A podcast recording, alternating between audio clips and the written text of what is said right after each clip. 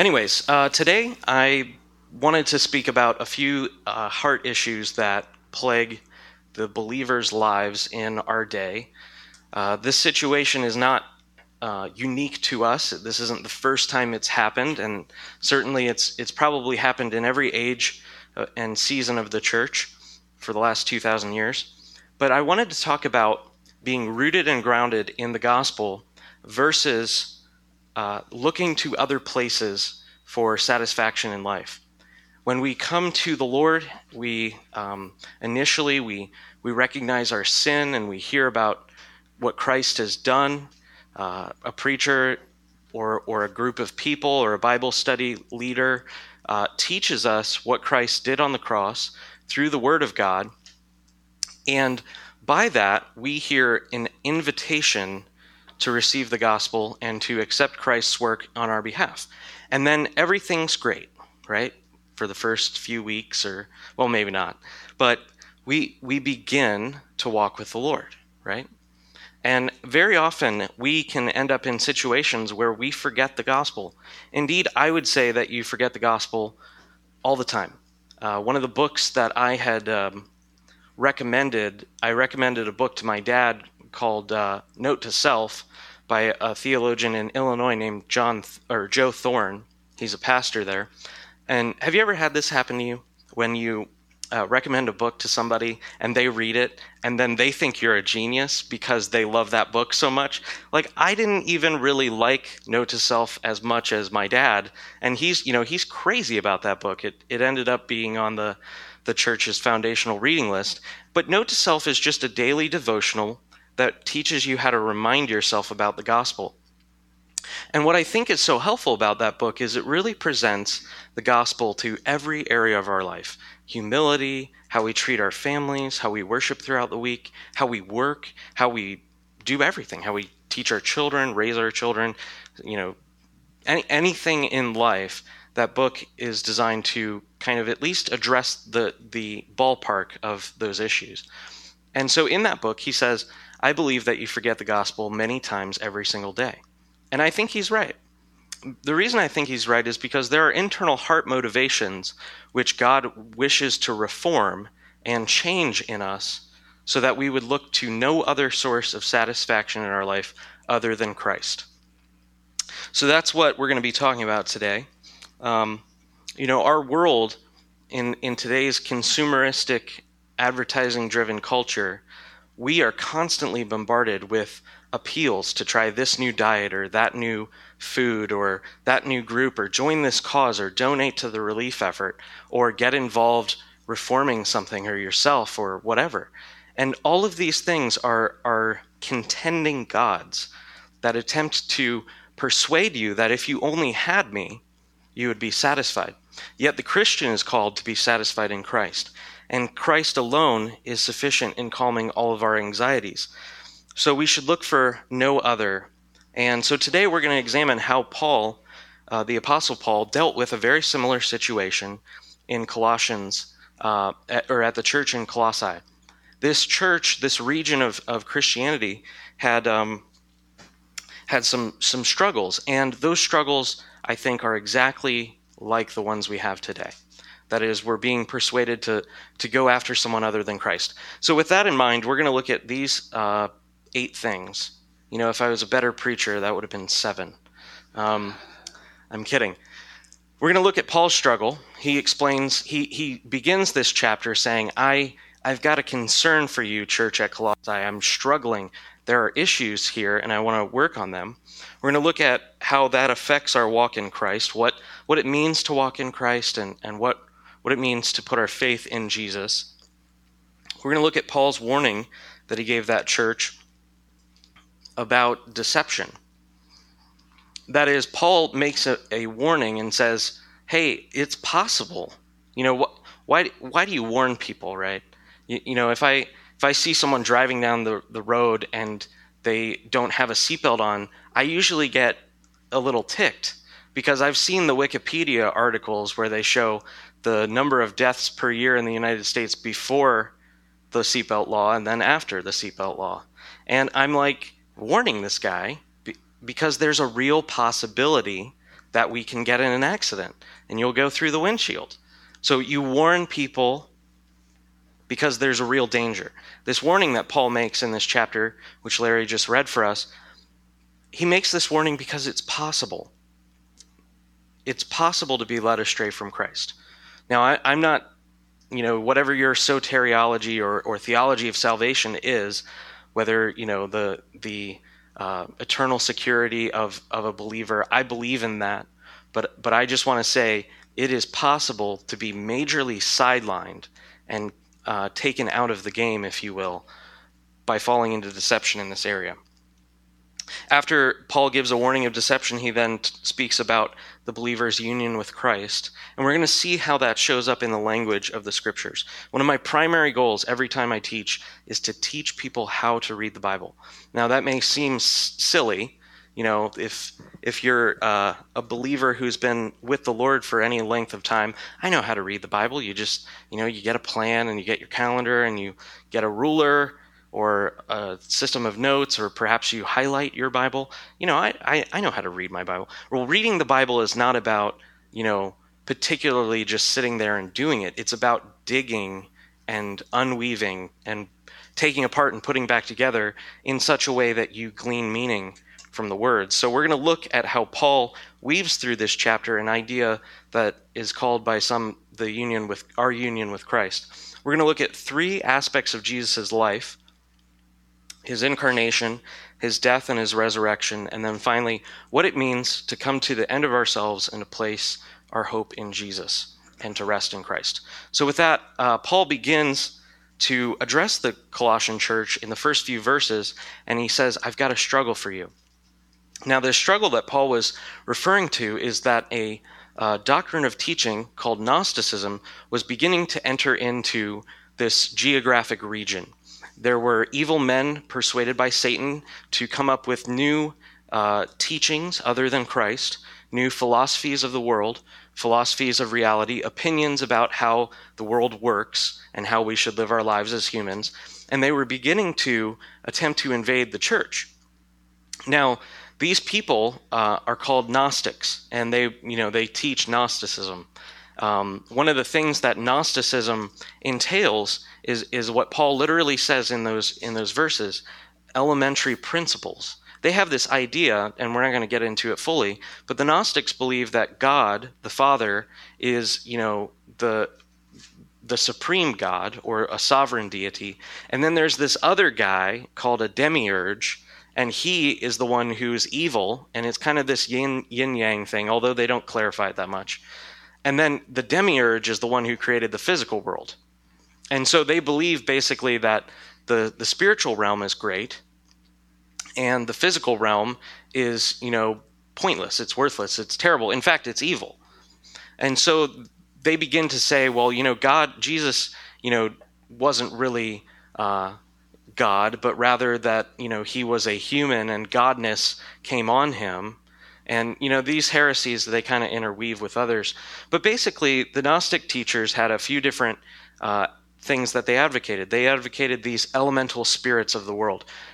Who's ever seen uh, the, the show Captain Planet? Come on. Captain Planet? It was a cartoon when I was on, uh, or when I was younger, and they had this, they had a personification of what the Gnostics called Gaia, which is the spirit of the earth.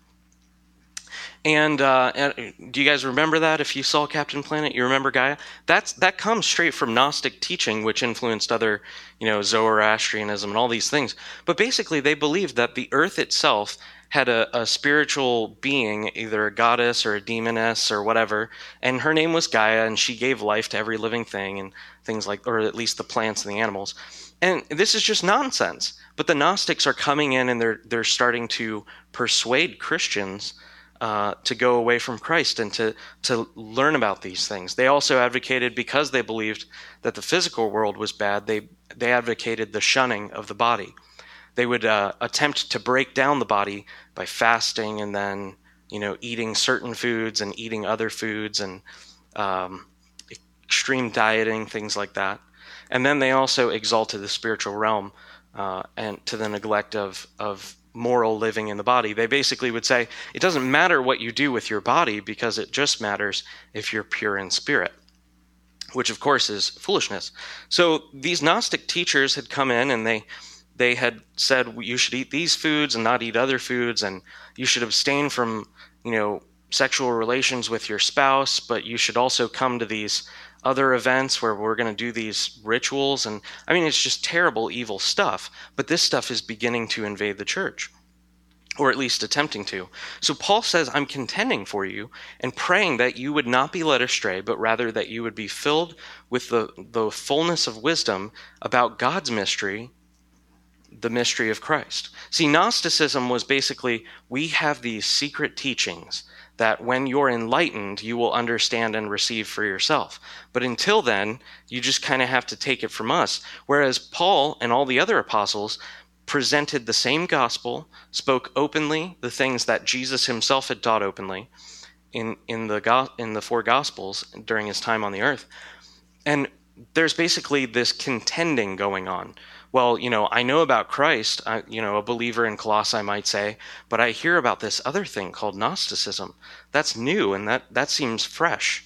It seems, you know, maybe I should check it out. So Paul is, is warring in the spirit against these people. He's praying and he's saying, I'm contending for you, and I've got a great concern that this stuff is coming after you, and you need to be prepared.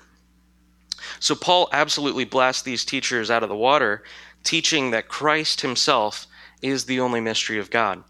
He says in in verse 2 at the end, he says I want you to reach all the knowledges of uh, all the knowledge of full assurance of understanding and the knowledge of God's mystery which is Christ. Paul says there is no other secret knowledge. There is no nothing that's hidden that's going to be revealed other than what has been revealed in the person and the work of Jesus Christ. And so, because he believes that that's already been uh, already taken place through the person and the work, he then spends the rest of the chapter explaining how uh, that mystery has been revealed through what Jesus did in his body on the earth.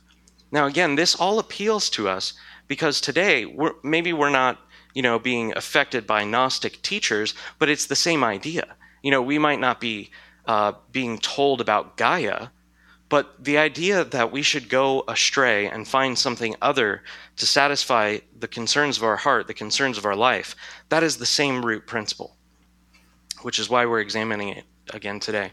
So, Paul instructs these believers to walk in Christ in the same manner that they receive Christ. Okay, great, Paul. That sounds like a wonderful idea. I'm going to walk in Christ in the same way that I received Christ. Okay, great. Conference is over, go home. Well, wait a minute. How did you receive Christ? Right? How did you receive Christ? Well, you received Christ in, a, in one way. First, you're rooted in Him. And Paul says, I'm praying that you would be rooted and built up and established. So it's not just, you know, you receive Christ and then no maturity needed. Not at all, Paul says. He says, I want you to be rooted, built up, and firmly established. I want growth to take place in your life in such a way that you would be uh, coming to the fullness of understanding of, of God's mystery. So, how did you receive Christ? Well, you heard the gospel and responded with faith. There's two, two elements there. You heard the gospel, you responded with faith. How did you hear the gospel? Well, what is the gospel is maybe a better question you can hear that Jesus Christ died for your sins. You can go up to someone on the street, maybe if, if you're wanting to do some witnessing. And when you say, Jesus Christ died for your sins, they're then going to look at you and say, Yeah? Great. Okay, well, I assume if you're, you know, you know, if you said yes, Jesus Christ died for your sins, oh, you're probably a believer.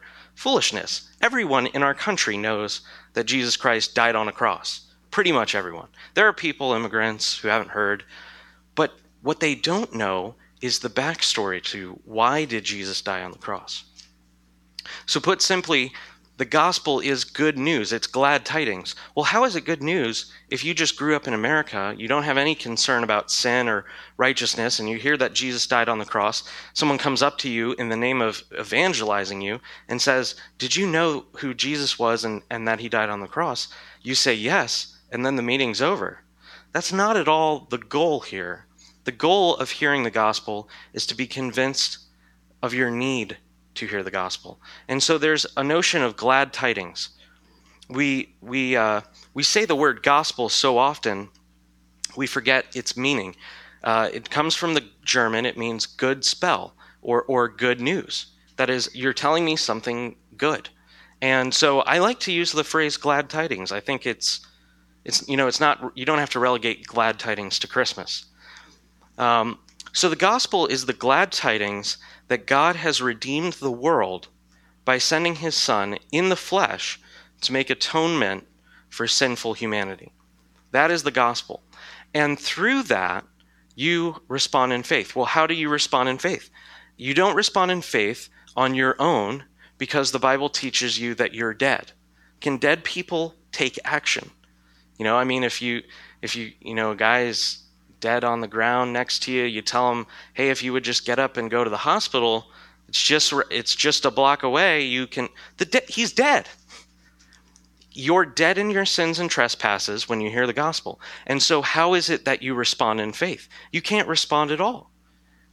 Well, you respond in faith because God the Holy Spirit quickens your dead soul to hear and believe the words of Christ and to place your trust in Him. Okay, it's not just I intellectually agree with the gospel. Uh, you can think about it like this if you're falling off a cliff, you're, you're hiking, you slip, you fall down a mountain, you're falling off a cliff, and you see a branch. Now, you see that branch and you consider that branch it's probably going to be okay to save me. It looks sturdy enough. That branch has probably been growing for 25 to 30 years. Seems trustworthy. That is not going to prevent you from falling the ground and, you know, making a wily coyote kind of splat when you hit the bottom. What will prevent you from falling is when you reach out and grab hold of the branch. And that's what we mean when we say trusting Christ, resting in Christ. So we're supposed to walk in Christ in the same manner that we received him. Therefore, every day we must strive to remember that God is for us and that he is not against us, and that it's not about our own self effort the idea is sometimes we come to Christ and then we go about our lives and we begin to enter a phase of performance before God. We, we start to believe that it matters more about what I do and what I serve and how, I, how often I give and how much I give and you know how much I sacrifice and that will make God favorable to me. That's not the case ever. We never never never graduate from our need for Jesus Christ. Absolutely not. And because these these issues affect our heart, we can actually be, begin to believe that you know, okay, Christ, you know, I, he died on the cross and I'm saved, and then we, in our heart, we revert to performance-minded living, performance-minded operations. So Paul sees this propensity for the church, and he provides them a warning of deception. He says it's possible he says he that uh, there are these people who are coming into the church, they're attempting to infiltrate, and they're preaching a false wisdom that is not according to Christ. And so Paul says that they should be on guard against anything that would proclaim another way of satisfaction. Anything. Remember a few weeks ago, if you were here, I talked about how our advertising culture attempts to get you to place your joy in anything else. And I, I brought up that billboard, if you remember Coke is happiness. Not cocaine, but I'm sure the cocaine dealers say that. But Coca Cola is happiness. Nonsense. Christ alone is happiness. In his presence is the fullness of joy, not Coke. In Coke's presence is happiness. What a joke. But but this is what happens in our culture. Everything is constantly calling out to you. The magazines with the the trim cut figures, they're saying your body's not worth it. Your body's not good. McDonald's, Coca-Cola, come here, get happy. Everything's good. Uh, our entire culture is directed at aiming towards your affections for material goods, your position in life, the way that you look, and what you do with your time whether it's being, you know, feeling good about yourself because you've gone green and you've reduced your carbon footprint, whatever that means. Now, I'm not, you know, don't go out and spill toxic waste into the water, but pe- many people are looking for things to satisfy their internal heart motivations. So Paul warns them and he says, See to it that no one takes you captive by philosophy and empty deceit. Now, what I what I want to hammer home is Paul is warning against actual heresy. Okay? He's warning against uh, he's warning the Colossians that there are some teachers who are coming after you, and they're attempting to persuade you to believe another gospel or to turn away from the simplicity of devotion to Christ. But there are not uh, there there are other heresies that aren't just you know di- dogmatic theoretical heresies. There are functional heresies, and that's what I'm trying to get at. Is what is your primary motivation in life, and what is the thing that provides the most satisfaction? If you can honestly say the thing that you need the most, if you can identify that, then you will discover your functional God. So, how do we keep ourselves from this deception? Well, Paul says that you need to come to this knowledge. And he, he teaches that you should fortify your mind with truth. So, we're going to fortify our mind with truth and have our minds renewed by the Holy Spirit. Okay? This is what Paul's uh, attempt is. He begins to smash these Gnostic teachings by teaching what Christ accomplished in the flesh. And so, Paul argues in this chapter for the sufficiency of Christ. It's no longer just, you know, uh, good enough that Paul knows about Christ, but he wants to begin to explain to the church at Colossae here are the things that Christ accomplished in the body, and here's why Christ is sufficient. We're about to look at three things that Christ did in his life his incarnation, his death, and his resurrection, which uh, teach us what God has already done in the gospel.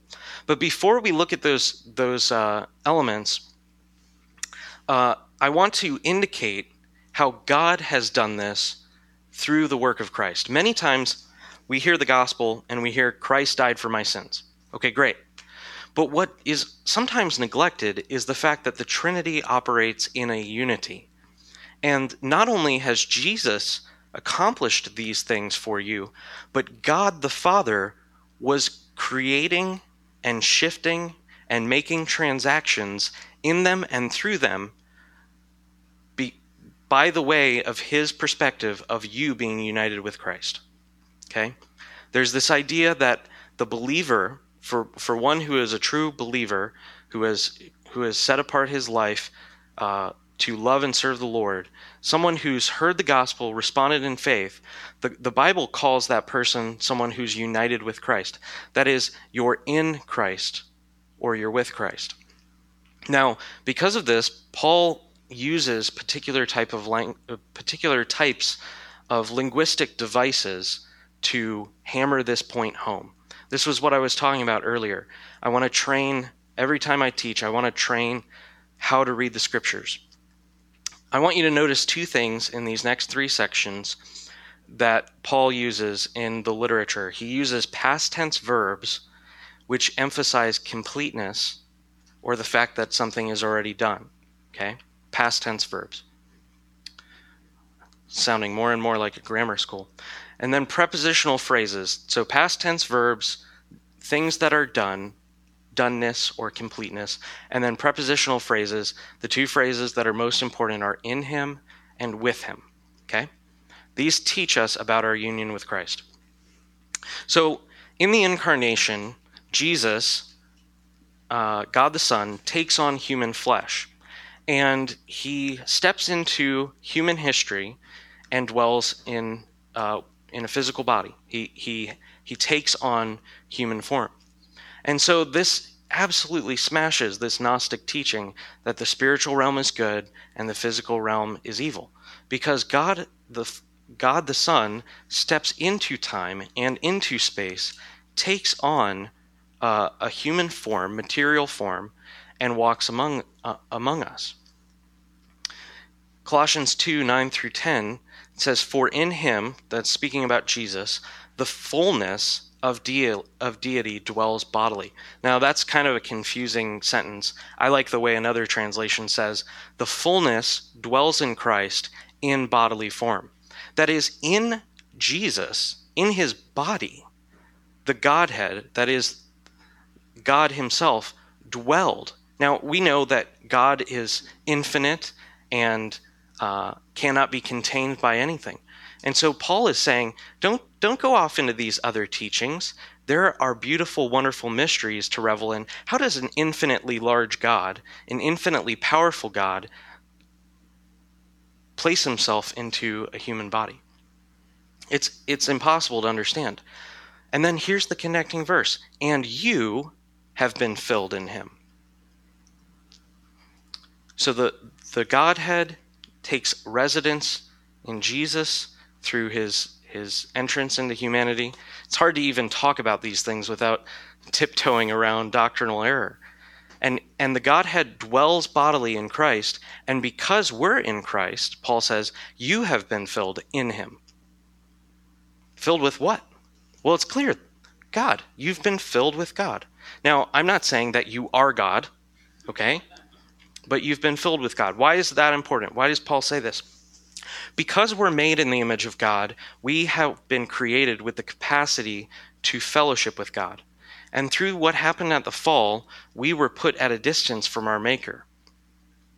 And so that image of God was marred, and we were unable to remedy the situation at all. It's kind of like if you lose a loved one, uh, you experience that loss of fellowship, and you can't do anything about it. Uh, unless you raise the dead, which would be great. But not only is Christ filled with the fullness of God, but because we are united to Christ, remember, in Him, we also have been filled. No longer is our Maker at a distance, but through the incarnation and through our uh, transformation that God Himself accomplished through the work of the gospel, we have been considered to have been with Christ. And, and we are now filled with the Holy Spirit as we enter into Christ's body. And so our Maker is no longer at a distance, but now his spirit resides within us. We've become temples. Through his death, Christ demonstrated a life lived completely in purity before God. Every single day that Christ was walking on the earth, he was demonstrating two things. He was demonstrating the purity of not committing sin. Okay? He wasn't actively going about destroying, bringing death into the world, lying, cheating, swindling, etc. So he didn't commit any sins, but he also fulfilled God's law completely. He even taught such that he rebuked the Pharisees who were trying to keep God's law. He told them that you have neglected the weightier provisions. Christ, in his life, through his acts of mercy, his acts of service, his healing, his teaching, etc., he not only did not commit sin, but he fulfilled God's law by living a life of mercy and, and compassion. And so when Christ dies, that you can think of that not just as as making atonement, but also the finality of a life lived in righteousness before God, something that you and I were totally unable to do. And our flesh had become corrupted through the fall, and so we were born in sin. We were corrupted from the beginning of our life. And Paul then goes on to say, But because you're in Christ, that old flesh has been cut away, and you now can walk in newness. This is a little bit confusing if you're um, not extremely familiar with the Old Testament, but in the Old Testament, in the Old Covenant, uh, circumcision was a sign of entrance into the people of God. If a male uh, was around the nation of Israel and wanted to come and be part of God's community, he wanted to become a worshiper of God, he had to go through a process of circumcision. Now, the circumcision was an outward sign of an inward reality that he needed his heart pierced to come before a holy God. And so Paul demonstrates this. He's speaking to a, a, group of believers who were both Greeks and Hebrews before they received the gospel. And he says, In Christ, you were circumcised with a circumcision made without hands. This has gone from an outward visible symbol to an inward reality. That outward symbol of circumcision just merely pointed forward to the time where your flesh would be cut, as it were, through the waters of baptism. He says, by putting off the body of flesh, by the circumcision of Christ, having been buried with him in baptism. Okay? In, in water baptism, in, in the transaction that takes place in, through, and above and beneath water baptism, we are united with Christ and we are buried with him in his death. Now, that's a, a really amazing idea. It's not merely a symbol, but rather it's something more mysterious than that. Now, I'm not saying if you just go around baptizing people, they become converted, okay? But what Paul is teaching here can't be divorced from the physical reality. He's saying that you've been buried with Christ through your baptism. So, because we are counted by God as in Christ, we too have put off the body of sin. Now, I'm not saying we are now sinless, but before this takes place, our bodies are given over to lustful passions and immoralities, tendencies to indulge in a sinful way. And now that we've been sanctified by God and we've passed through, as it were, the cutting waters of baptism, we've now been transferred into the people of God. And that takes place because we were in Christ. Okay? This is all, you can think of it like this. We hear about the gospel and we see Christ on the cross making atonement for us. We're told that we can place our trust in Christ and we're, you know, we respond in faith and we're regenerated. That's maybe a, a human perspective of what's going on. Paul is giving the perspective from what's taking place in God's point of view.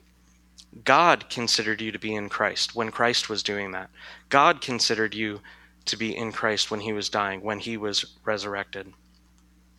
So we don't have to go around and weaken and kill the body through fasting and various ascetic practices where we try to break down the physical world, if you will.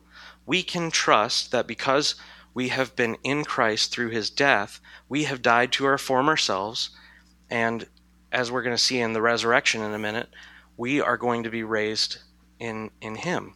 We don't need to uh, go around hating our bodies like the culture tries to teach us because through Christ, our bodies have actually become a temple of the Holy Spirit. Final thing we're going to look at is Christ's resurrection. Through his resurrection, Christ triumphed over sin and death, both the cause and the effect. Okay? God said that uh, when you eat of the tree, you will surely die. Satan deceived the people, uh, Adam and Eve, and he said, You're not going to die, but you'll become like God, having this knowledge of good and evil. It's very similar to the, the tendencies that we're talking about today. And through their sin, death entered the world. And so Christ comes and he triumphs over death. His victory over death, therefore, symbolizes a redemption of the world from futility and points forward to the life of the next age. When, when sin had entered into the world, all of the creation was subjected to something to take place that had never taken place before that is, the death and going down into the dust. And that was the destination before Christ of every person who ever lived, righteous or not. Now, what Christ does in triumphing over death is not only did he defeat uh, defeat sin on the cross, but he also defeated the consequences of sin, and this is what takes place in the resurrection. He says, "You were dead in your trespasses, but God made you alive together with him." Okay? When God was raising Christ from the dead, he Paul says that because you've now come and been united to Christ, God considers you to be uh, with Christ, and so He's made you alive with Him at the same time, uh, in the same manner, if you will. Now, when you hear about the appeal, again, of Gnostic teachings or a new diet or a new philosophy, or I just need to read this self help book or read that business strategy book, you know, those are enticing. But when you look at this chapter, how did God the Father consider someone who was born thousands of years after Christ's uh, work in his life, death, and resurrection, how does God the Father, from an eternal perspective, consider me to be in Christ when these things are taking place? That's an absolute mystery, and it speaks to the undeniable nature of Christianity as a faith which we must receive by grace and cannot fully explain or understand. And so these things that appeal to us week by week we can smash them if we're filled with the truth. It says that God was canceling the record of debt that stood against us with its legal demands. This he set aside, nailing it to the cross. Paul, the, the, pro, the pronoun there, this he set aside, is connected in verse 13 in the middle to God. So God did the nailing of your sins and trespasses to the cross. It wasn't just Jesus, the Son, working on your behalf, but also God Himself.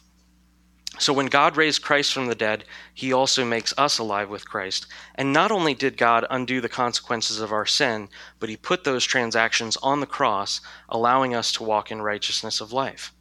And so this all of these mysteries that we've explored today bring us to our final point, which is the need for us to place our hope in Christ and to rest in him. Like the Colossians, we uh, desperately lack in our sufficiency of understanding who Christ is and being satisfied. It's not enough to come to some sort of intellectual knowledge about Christ and yet not have anything move in your heart. Paul's teaching here that that these are, are spiritual transactions, these are realities that have already taken place, and our ability to rest in Christ and believe in the gospel is tied to in, in some way at least, an ability to experience and to feel and to know that those things have taken place for us.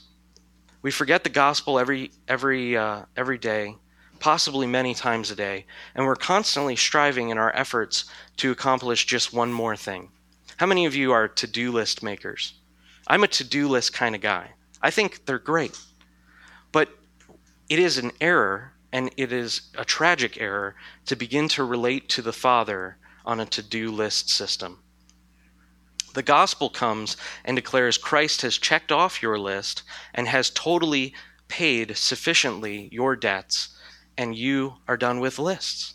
You need to simply rest and trust in Christ. And so when we look for another remedy other than Christ, it dishonors God. Why? It dishonors God because it dishonors his prescribed means of salvation and the way that he has already made for you to be reconciled to him. So, likewise, uh, we should cut off every avenue of self help and, and attempts to justify ourselves before God and just again rest in Christ. So, with this understanding, really what it means then to believe the gospel is to believe that God is for you and that and have that belief be so strong such of such a quality that you resist working on your own to justify yourself before him resting in christ's work there then is the cessation or the stopping of all self-righteous efforts the casting of all of our burdens upon him and the placing of all of our trust on him as well so we're we're going to pray and then we're going to take the Lord's Supper together, but my heart's desire for you, for me, is that we would not be persuaded by our culture to go after another source of help other than Christ. Now, I'm not talking about being responsible with school or your work or something like that. I'm talking about who is your functional God? What are you looking to to satisfy those needs?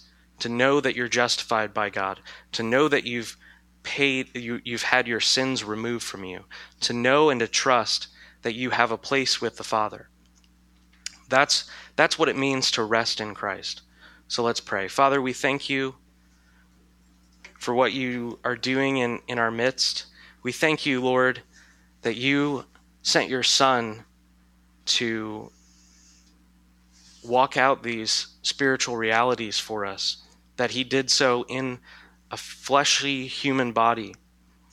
Lord, we thank you that you have prevented your church from going into doctrinal error and we we ask you lord that you would in our hearts that you would convince us that we really are with Christ.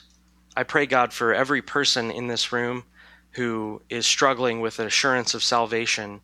I pray that you would shore it up, that you would solidify it, and that they would not trust in the strength of their faith, but in the object of their faith. God, I pray that you would give us great grace these next few weeks and months of our lives to look to Christ and to see that we are with him, that he is not distant, but rather that we, in your perspective, are in him. God, I pray that you would supersede all of our attempts to justify ourselves before you, and that you would show us any idols or functional gods that we've made and placed before you. Lord, we ask that you would be the most precious thing in our hearts and that you would be the satisfaction of all our desires. In Jesus' name, amen.